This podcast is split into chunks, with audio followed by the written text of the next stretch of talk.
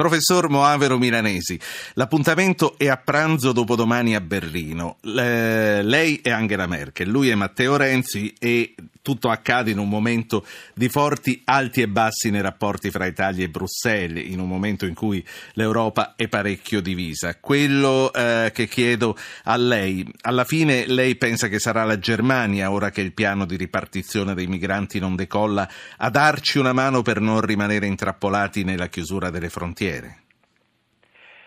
Può essere la Germania, dovrebbe essere eh, l'istinto eh, che ci porta insieme alla Germania a preservare uno dei pilastri dell'Unione Europea di cui tutti noi cittadini, a volte addirittura oramai senza accorgersene, fruiamo perché passiamo la frontiera della gran parte dei 28 Paesi membri, non di tutti ma della maggior parte, senza presentare documenti, senza avere nessun tipo di controllo, così come viaggiamo all'interno del territorio nazionale. Naturalmente la, eh, il fenomeno eh, nuovo e estremamente rilevante delle grandi migrazioni dovute alle guerre, dovute alle difficoltà dei paesi da cui molte di queste persone provengono, ma dovute anche a motivi economici, cioè la ricerca dell'Europa come di un luogo in cui si può oggettivamente vivere meglio meglio e avere migliori prospettive, mette sotto stress questa eh, grande libertà eh, del, dell'Unione Europea, la mette sotto stress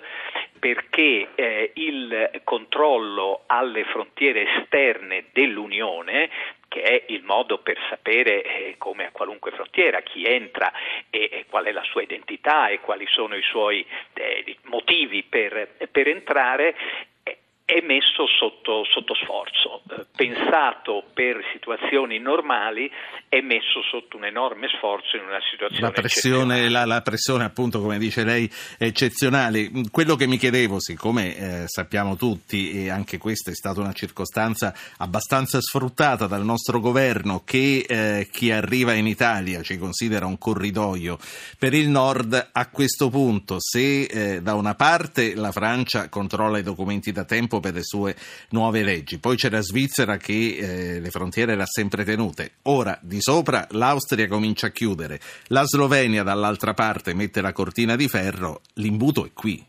E quindi il vero problema potrà essere veramente l'Italia, oltre che la Grecia. I punti di arrivo eh, dei grandi flussi migratori eh, di questi tempi eh, sono da una parte il mare Mediterraneo, spesso eh, funestato dalle tragedie per cui ci siamo tutti commossi, dei battelli che affondano, delle persone, dei bambini che perdono la vita, e ehm, la frontiera di terra eh, nei Balcani, soprattutto quindi attraverso la Turchia, oltre alla eh, frontiera di mare con, eh, con, la Grecia. Italia e Grecia e i paesi balcanici eh, sono quelli che subiscono il forte impatto di questi arrivi. Naturalmente la possibilità, perché la possibilità esiste nel sistema normativo di Schengen, di chiedere la sospensione a fronte di eventi eccezionali, forse ricordiamo tutti che quando ci sono partite di calcio particolarmente delicate viene sospeso Schengen per poter controllare le eventuali frange eccessive delle, delle tifoserie in trasferta. Ecco, in questo caso qui, eh, molto più serio e molto più drammatico, si possono chiedere le sospensioni. Naturalmente se tutti i paesi che eh, circondano il nostro arco alpino sospendono la libera circolazione certo. di Schengen, eh, da noi eh, si crea sostanzialmente eh, la eh, per chi arriva di poter lei, lasciare il paese. Lei, professore dalla Germania, che cosa si aspetta a questo punto? Io immagino che sarà uno dei temi che verranno dibattuti tra l'Italia io, e la Germania. Io lo, lo immagino anch'io e, e francamente ne sono quasi sicuro, ma comunque me lo auguro, perché eh, in linea eh, teorica Italia e Germania avrebbero una confluenza di interessi nella preservazione di un sistema Schengen aperto. L'Italia per il motivo che abbiamo appena detto, per non restare eh, praticamente il contenitore di tutti gli arrivi nel Per non diventare paese. un immenso campo profughi, ce lo e, dobbiamo dire.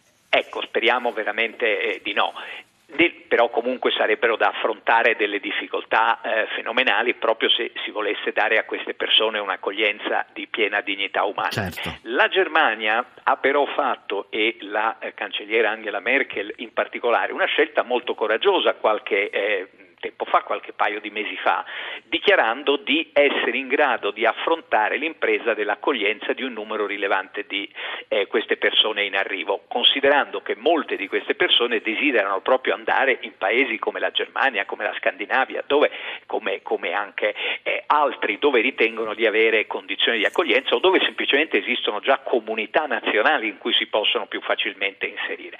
Allora, l'interesse tedesco a mantenere eh, questa linea a suo tempo così eh, importante, così eh, anche eh, apprezzata nel, nella, nell'opinione pubblica generale e il nostro desiderio sì. di evitare di trovare eh, una sorta di blocco alle nostre frontiere dovrebbe portare i due governi anche a fare uno sforzo di eh, immaginazione da un lato, ma anche di persuasione sugli altri per mantenere il, il, sistema. Speriamo. Senta, professore, il nostro rapporto con la Germania ai tempi dei vostri governi eh, è stato ripetutamente accusato di eccessiva sudditanza. Il cambiamento di, di passo di Renzi, lei lo apprezza? Beh, io vorrei anche dire che parlare eh, di sudditanza come eh, frequentemente si fa eh, da parte dei governi eh, di Mario Monti in particolare e, e, forse anche di Enrico Letta eh, è onestamente eh, direi non corretto.